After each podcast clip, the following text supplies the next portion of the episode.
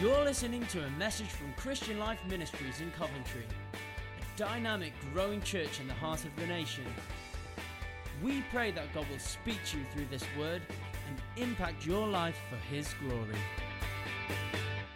Well, today we are continuing with our series in Isaiah 61 Beauty for Ashes, the words of the prophet Isaiah that came to some of God's people many, many centuries ago. I'm going to encourage us, let's turn to them right away and uh, get straight on and read these words. This is uh, Isaiah 61, 1 to 3. It says, The Spirit of the sovereign Lord is on me because the Lord has anointed me to proclaim good news to the poor.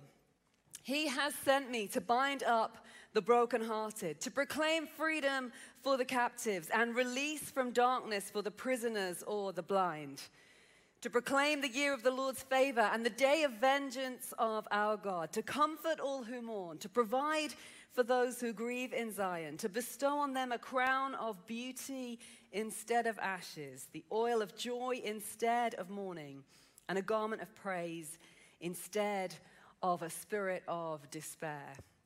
If you want a title for today, it is this Freedom for the Captives. I know this may seem a little ironic on the week that supposed Freedom Day has been postponed, but here we are in the Word of God with a declaration of freedom for the captives. And today we're focusing in on Isaiah 61, verses 2 and 3 where the Spirit of the Lord is speaking to proclaim freedom for the captives and release from darkness for the prisoners to proclaim the year of the Lord's favor and the day of vengeance of our God.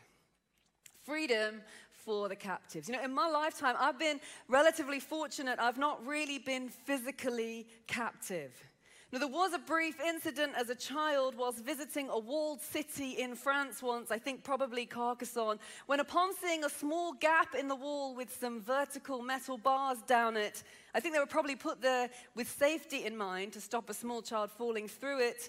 As an 11 year old, I saw the bars and for some unknown reason saw them as something of a challenge a question. A curiosity rose in me as to whether my head could fit through the gap. Indeed, my head could fit through the gap, but only just. So I managed to get my head through the gap, through the bars, and having got it through the gap, realized that it was such a snug fit that I couldn't get it back out of the gap again.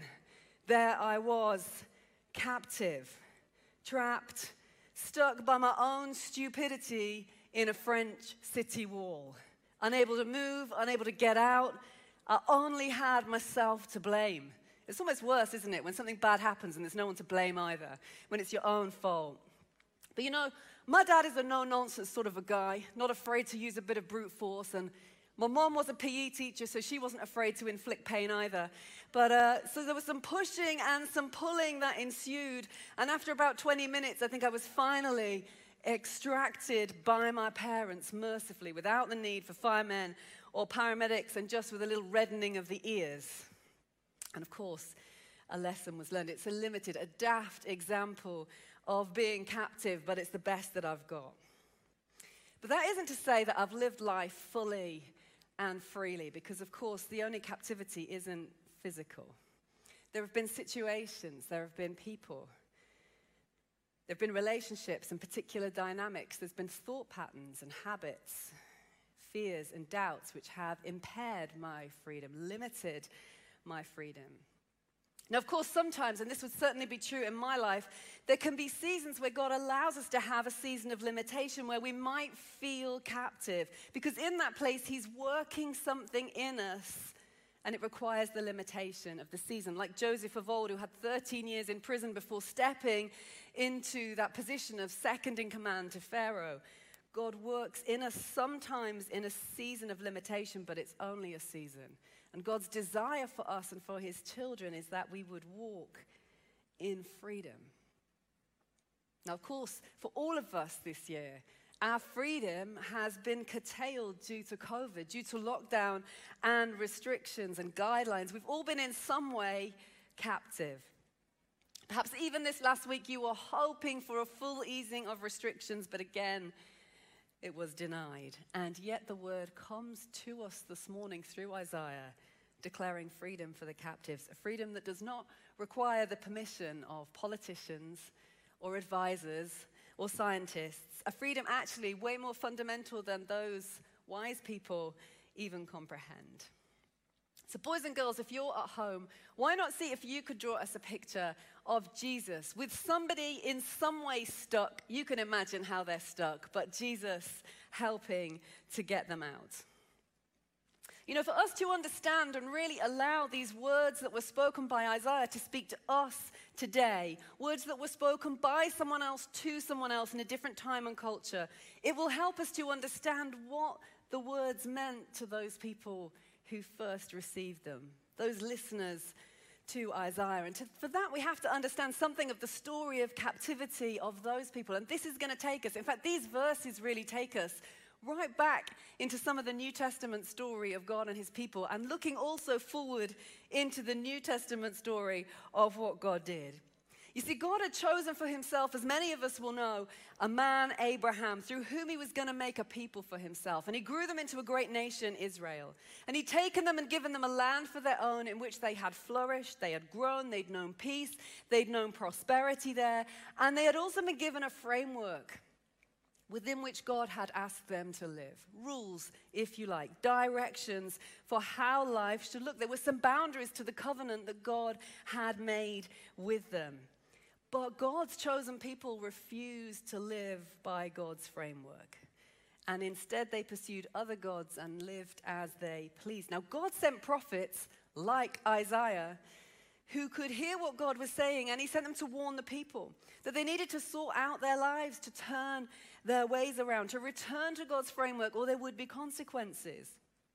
But unfortunately, successive generations refused to listen to the prophets, and eventually, God's people were exiled. Jerusalem was destroyed. Many people were killed. Most were exiled, carried off by the Babylonians to a foreign country where they faced slavery, captivity, forced labor. I don't know if we can imagine what it would have been like for those people. The terrible sadness, the sorrow, the grief and the mourning. Some loved ones lost, some left behind, not knowing if they'd ever see them again.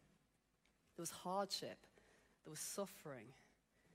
These are people who'd been God's chosen people. It was their very identity, but now they faced his judgment. Perhaps they wondered if they'd ever return to their homeland again. Probably they thought they would never again be favored by God. Perhaps they thought they were God forsaken. What a terrible place to find themselves in. Their identity lost and hope with it. But it's into this setting of judgment, of devastation, of captivity. That's where Isaiah's words came to say, The Spirit of the Lord is on me because He's anointed me to proclaim freedom for the captives and release for the prisoners, to proclaim the year of the Lord's favor and the day of vengeance of our God. What powerful words into that setting. Now, part of the framework, and just come with me here for a moment, that God had given to his people was a system of Sabbath days once a week, Sabbath years once every seven years, so the land could rest, and then every 50th year would be a year of Jubilee. A Jubilee year, a year, if you like, of favor on a Jubilee year, there was to be a restoring of everything that had been lost, a returning of property to those to whom it had originally been given, a setting free of anybody who might have become a slave because they'd run out of money or got into debt and couldn't pay and had therefore become enslaved. There was to be a writing off of debt. This is what the year of Jubilee and the year of favor that was part of God's framework was meant to look like. Now, there's some uncertainty, but it's quite possible that God's people never actually kept this framework. Sabbath days, Sabbath years, and it seems Jubilee were neglected, never actually celebrated. Amongst all the other directives that God had given to his people, and many of which were ignored. But God then was true to his word. As he'd said to them in Deuteronomy 28, that if they didn't keep to the framework that he'd set, then they would be driven from the land they'd been given to an unknown nation. So it was to this captive people Isaiah's words came to proclaim this freedom.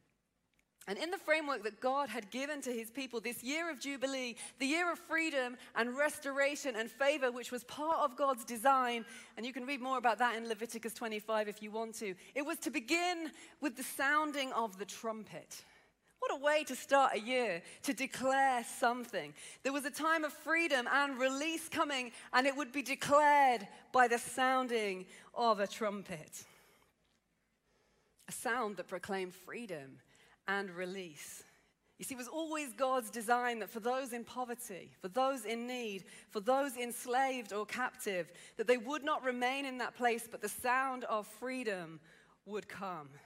I don't know if you can imagine what the sound of the trumpet would have been like if you were captive, if you were indebted, if you were enslaved.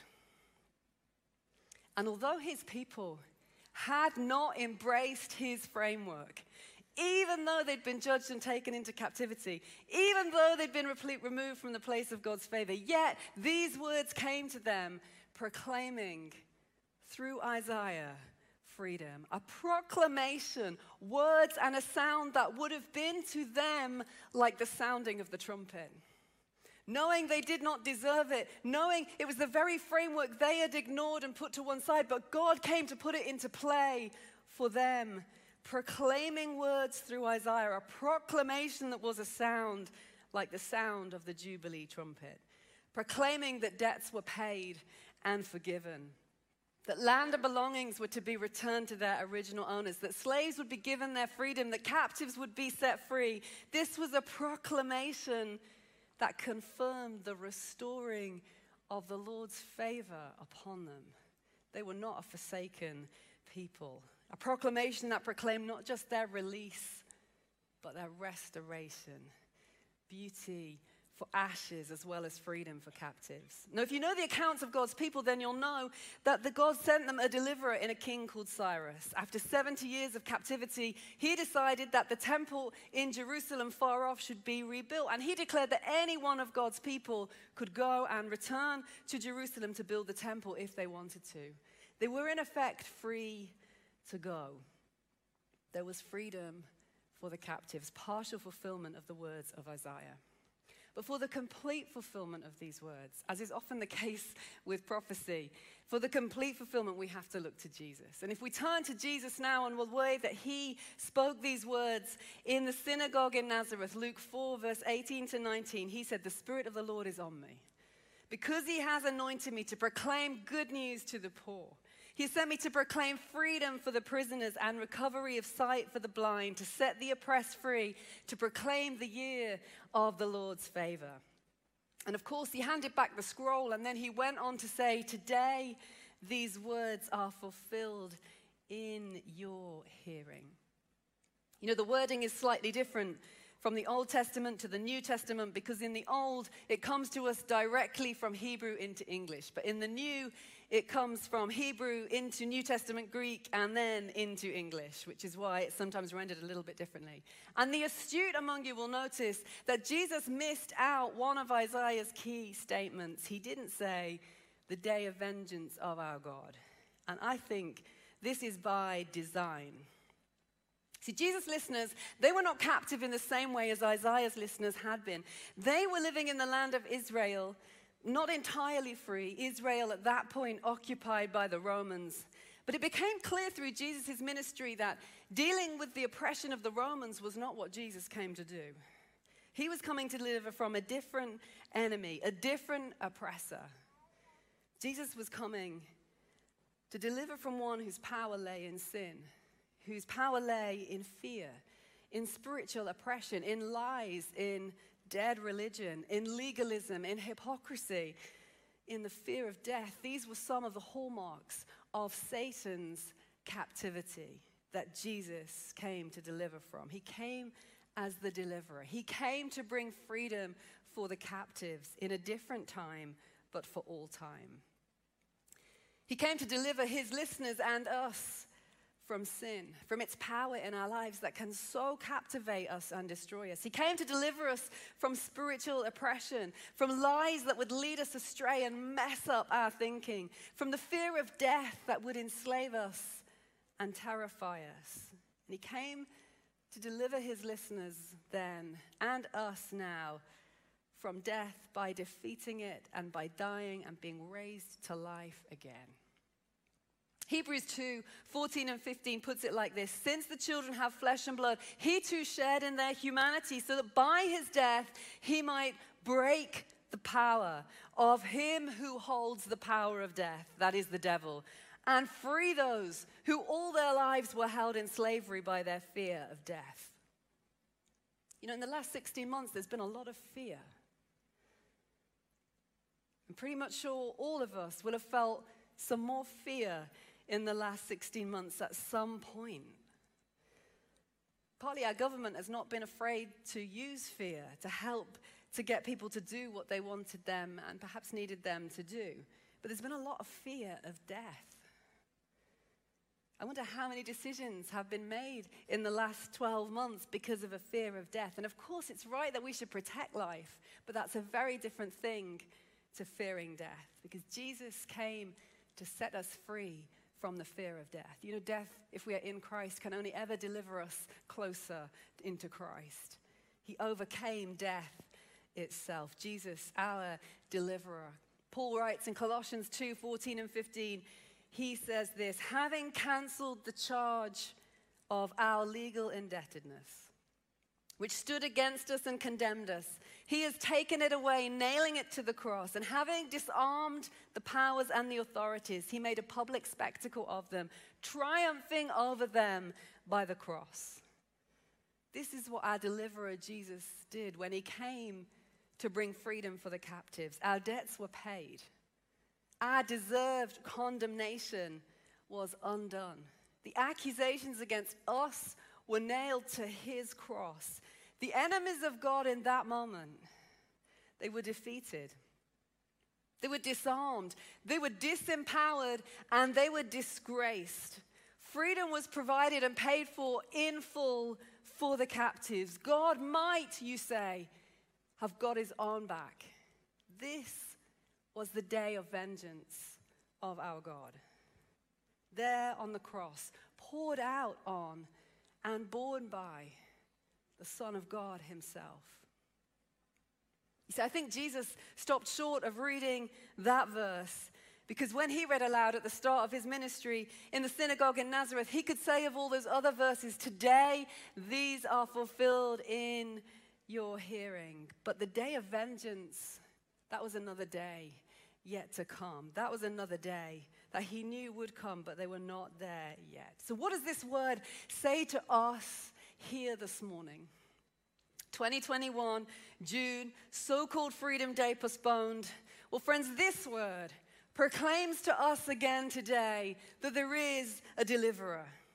This word comes today as a trumpet sound, a proclamation to any and to all of us that there is freedom for the captives, there is release for the prisoners. There is favor in God again, even though we may not deserve it. There is a cross that stands tall in history to testify that there has been a day of vengeance of our God against his enemies and that our freedom has been paid for in full. And friends, the devil is a liar and he will try to tell us that we are bound. He will come and try to bind us again and limit us and push us back.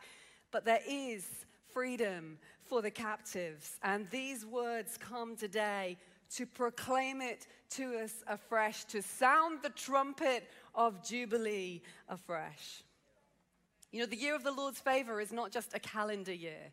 Favor began when Jesus entered the world. Even the angels sang it to the shepherds on whom his favor rests. The year of the Lord's favor, it's a season of time for mankind ever since the work of Christ a perfect life and his work on the cross that brought this great deliverance for us, he opened up a season of favorites. Why Paul wrote to Corinthians 2 Corinthians 6 2 and says, I tell you, now is the time of God's favor. Now is the time of God's favor. Now is the day of salvation. This word comes today to proclaim to us, to proclaim to you there is freedom for the captives, there is freedom for you. It comes to proclaim that now is the time of God's favor. We can come to Him with an expectation. These words come to proclaim the day of vengeance of our God, that there has been sufficient provision, a deliverer, Jesus, for our freedom. So that every single one of us, however we might find ourselves today, that we might come. In whatever stage, state of bondage, captivity, whatever limitation we might be facing, that today we might come again and be able to exchange our captivity, exchange our limitation, exchange our habitual sin, our fear, the lies in our thinking that seem so entrenched, our fear of death, that we can bring it to Him. We can find beauty for our ashes, freedom from our captivity. Friends, there is freedom for the captives. We all need a deliverer. We have always, always, all of us needed a delivery, deliverer. But also, I suspect that many of us in the last 60 months have embraced new fears, new limitations, faced some new expression of captivity that is beyond the physical limits of lockdown. I'm sure in, for some in these extraordinary times, some of us will have embraced new patterns and habits which we find now seem to hold us or keep us captive. Few of us, unless we've come to Christ in the last few months, are likely to be living more fully and freely than we were in March 2020. And so I suggest that we all need to hear this proclamation again to let the Jubilee trumpet sound over our lives. That the Spirit of the Lord is upon me because He has anointed me to proclaim freedom for the captives, release from darkness for the prisoners, to proclaim the year of the Lord's favor and the day of vengeance of our God. So, friends, how can we practically respond to these words? How can we engage with them? And don't worry, this is not like the beginning of the sermon, and that was just an introduction. These are three brief points. First up, Christ's freedom invites us to step out into a spacious place. You know, we rarely fall into freedom. We have to be intentional about stepping out out of the place of limitation that we find ourselves in. Entering freedom is pretty much always active, it requires our full participation. We may need to engage with the internal limitations that have formed as a result of external restrictions. We may need to attend to dismantling some internal boundaries, habits, thoughts, and changes that have become established in us, maybe over a long time or maybe more recently. How we do that, you know, that's a whole other message for another day, but we can all make a start. We may need to confess. We may need to repent. These are powerful tools for delivering us into freedom. We may need to ask for help. We may need to just take a little step, a small, attainable step towards the freedom we know has been made available for us as we grow in our own faith and confidence. But Christ's freedom invites us to step out into a spacious place. Secondly, Christ's freedom invites us to remember and to rejoice. Friends, amidst all the challenges that we might be facing as we take stock and just try and regroup after the last 16 months, as we consider how to invest in our well being and make sure we're in decent shape again, you know, gratitude is such a powerful tool for life and well being. When we remember and when we rejoice, it changes our perspective. And given that we have been provided with such, such a great deliverance, given that we have each been rescued from such a calamitous and eternal captivity, there is so much room for us to remember what Christ has done for us, where he has brought us from, how undeserving we were, and how gloriously and graciously we have been treated. We're captives, we've been set free and shown favor. We've been given beauty for our ashes, we've been given freedom from our captivity. So Christ's freedom invites us to remember and to rejoice. And thirdly, today, and finally, Christ's freedom invites us to proclaim so that others can hear. There is power in proclaiming Christ's freedom. There is power when we speak out what he has done for us, what he has delivered us from. You know, it doesn't need special words to proclaim it, it doesn't need a preacher to proclaim Christ's freedom. In fact, sometimes the very remembering and rejoicing shared with someone who doesn't know it is the best proclamation. But let's not keep this freedom to ourselves when there are so many others who also need to hear the sound of that trumpet. So let us make the sound, the proclamation that there is freedom, that there has been a day of vengeance on the cross, and we are now free to enter in. Christ's freedom invites us to proclaim so that others can hear. As in all of the messages in this Beauty for Ashes season, of course, there's some process to how we respond, to how we engage with this. Some of us may be needing to take some small steps to walk in the fullness of what Jesus has offered for us. And perhaps for all of us, there's a lifelong journey of living truly free in what Christ has bought for us. But there is also, friends, a place of exchange. And I want to invite you this morning, whether you're here in the room or whether you're joining us through YouTube, I invite you today to open your heart to the Holy Spirit to work in you and minister freedom in you today. I believe that the Lord is going to move powerfully to break off limitations from us, to break off chains of all kinds that have been holding people, some for a long time, some maybe not for a long time. But I believe there's an anointing today for freedom. So, right now, I invite you to stand, to respond, whether you're at home, whether you're here in the room, to stand and begin to invite Holy Spirit into your heart into your life, in the places where you know you need freedom or you need a greater level of freedom. You know where it is, or maybe you don't know where it is. You say, Holy Spirit, come and show me if there's any area where I am not free, any area I am still limited or held back.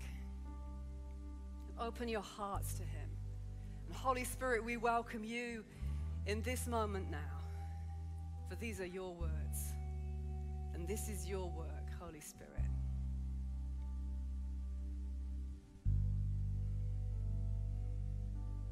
Invite you, Holy Spirit of the living God, to come and minister into every heart, into every life, every circumstance. Spirit of the sovereign Lord, we invite you to do your work of freeing captives. Bring the power of the cross to bear in these moments come and say, King Jesus, today we proclaim your words again that say, The Spirit of the sovereign Lord is upon me because he has anointed me to bring and to proclaim freedom for the captives and release from darkness for the prisoners, to proclaim the year of the Lord's favor and the vengeance, the day of vengeance of our God. Today, again, we sound the trumpet of Jubilee. Today we proclaim freedom. Today we proclaim the sufficient and the finished work of the cross, the blood of Jesus Christ to cleanse, to liberate, to break off every chain, to bring down every stronghold, to remove every limitation, and to restore. We proclaim freedom. We invite you, Holy Spirit, to minister this to your people here in the room to minister to those joining us, those in their homes. Break off every chain of limitation. Would you empower and embolden us as your people to walk in all you've opened up for us? And help us also to lead others into this freedom and proclaim it, that there would be a sound, a sound over our lives, a sound that comes from our lives, a sound that resonates in the heavenlies, that is the sound of the trumpet of Jubilee, the sound of the Lord's favor, the sound of freedom, the sound of liberty. And we declare it from this place today over every heart, over every life, into every home, every family, over our city, and even over our nation. We declare, we proclaim freedom for the captives. We lift up the sound of the Jubilee trumpet, that it would be heard, that it would be sounded, that it would proclaim chains would break off, limitations would be no more, and there would be freedom in Christ, fully lived. And so now, Lord, fill our hearts and help us walk into freedom, we pray, in Jesus' mighty, powerful name.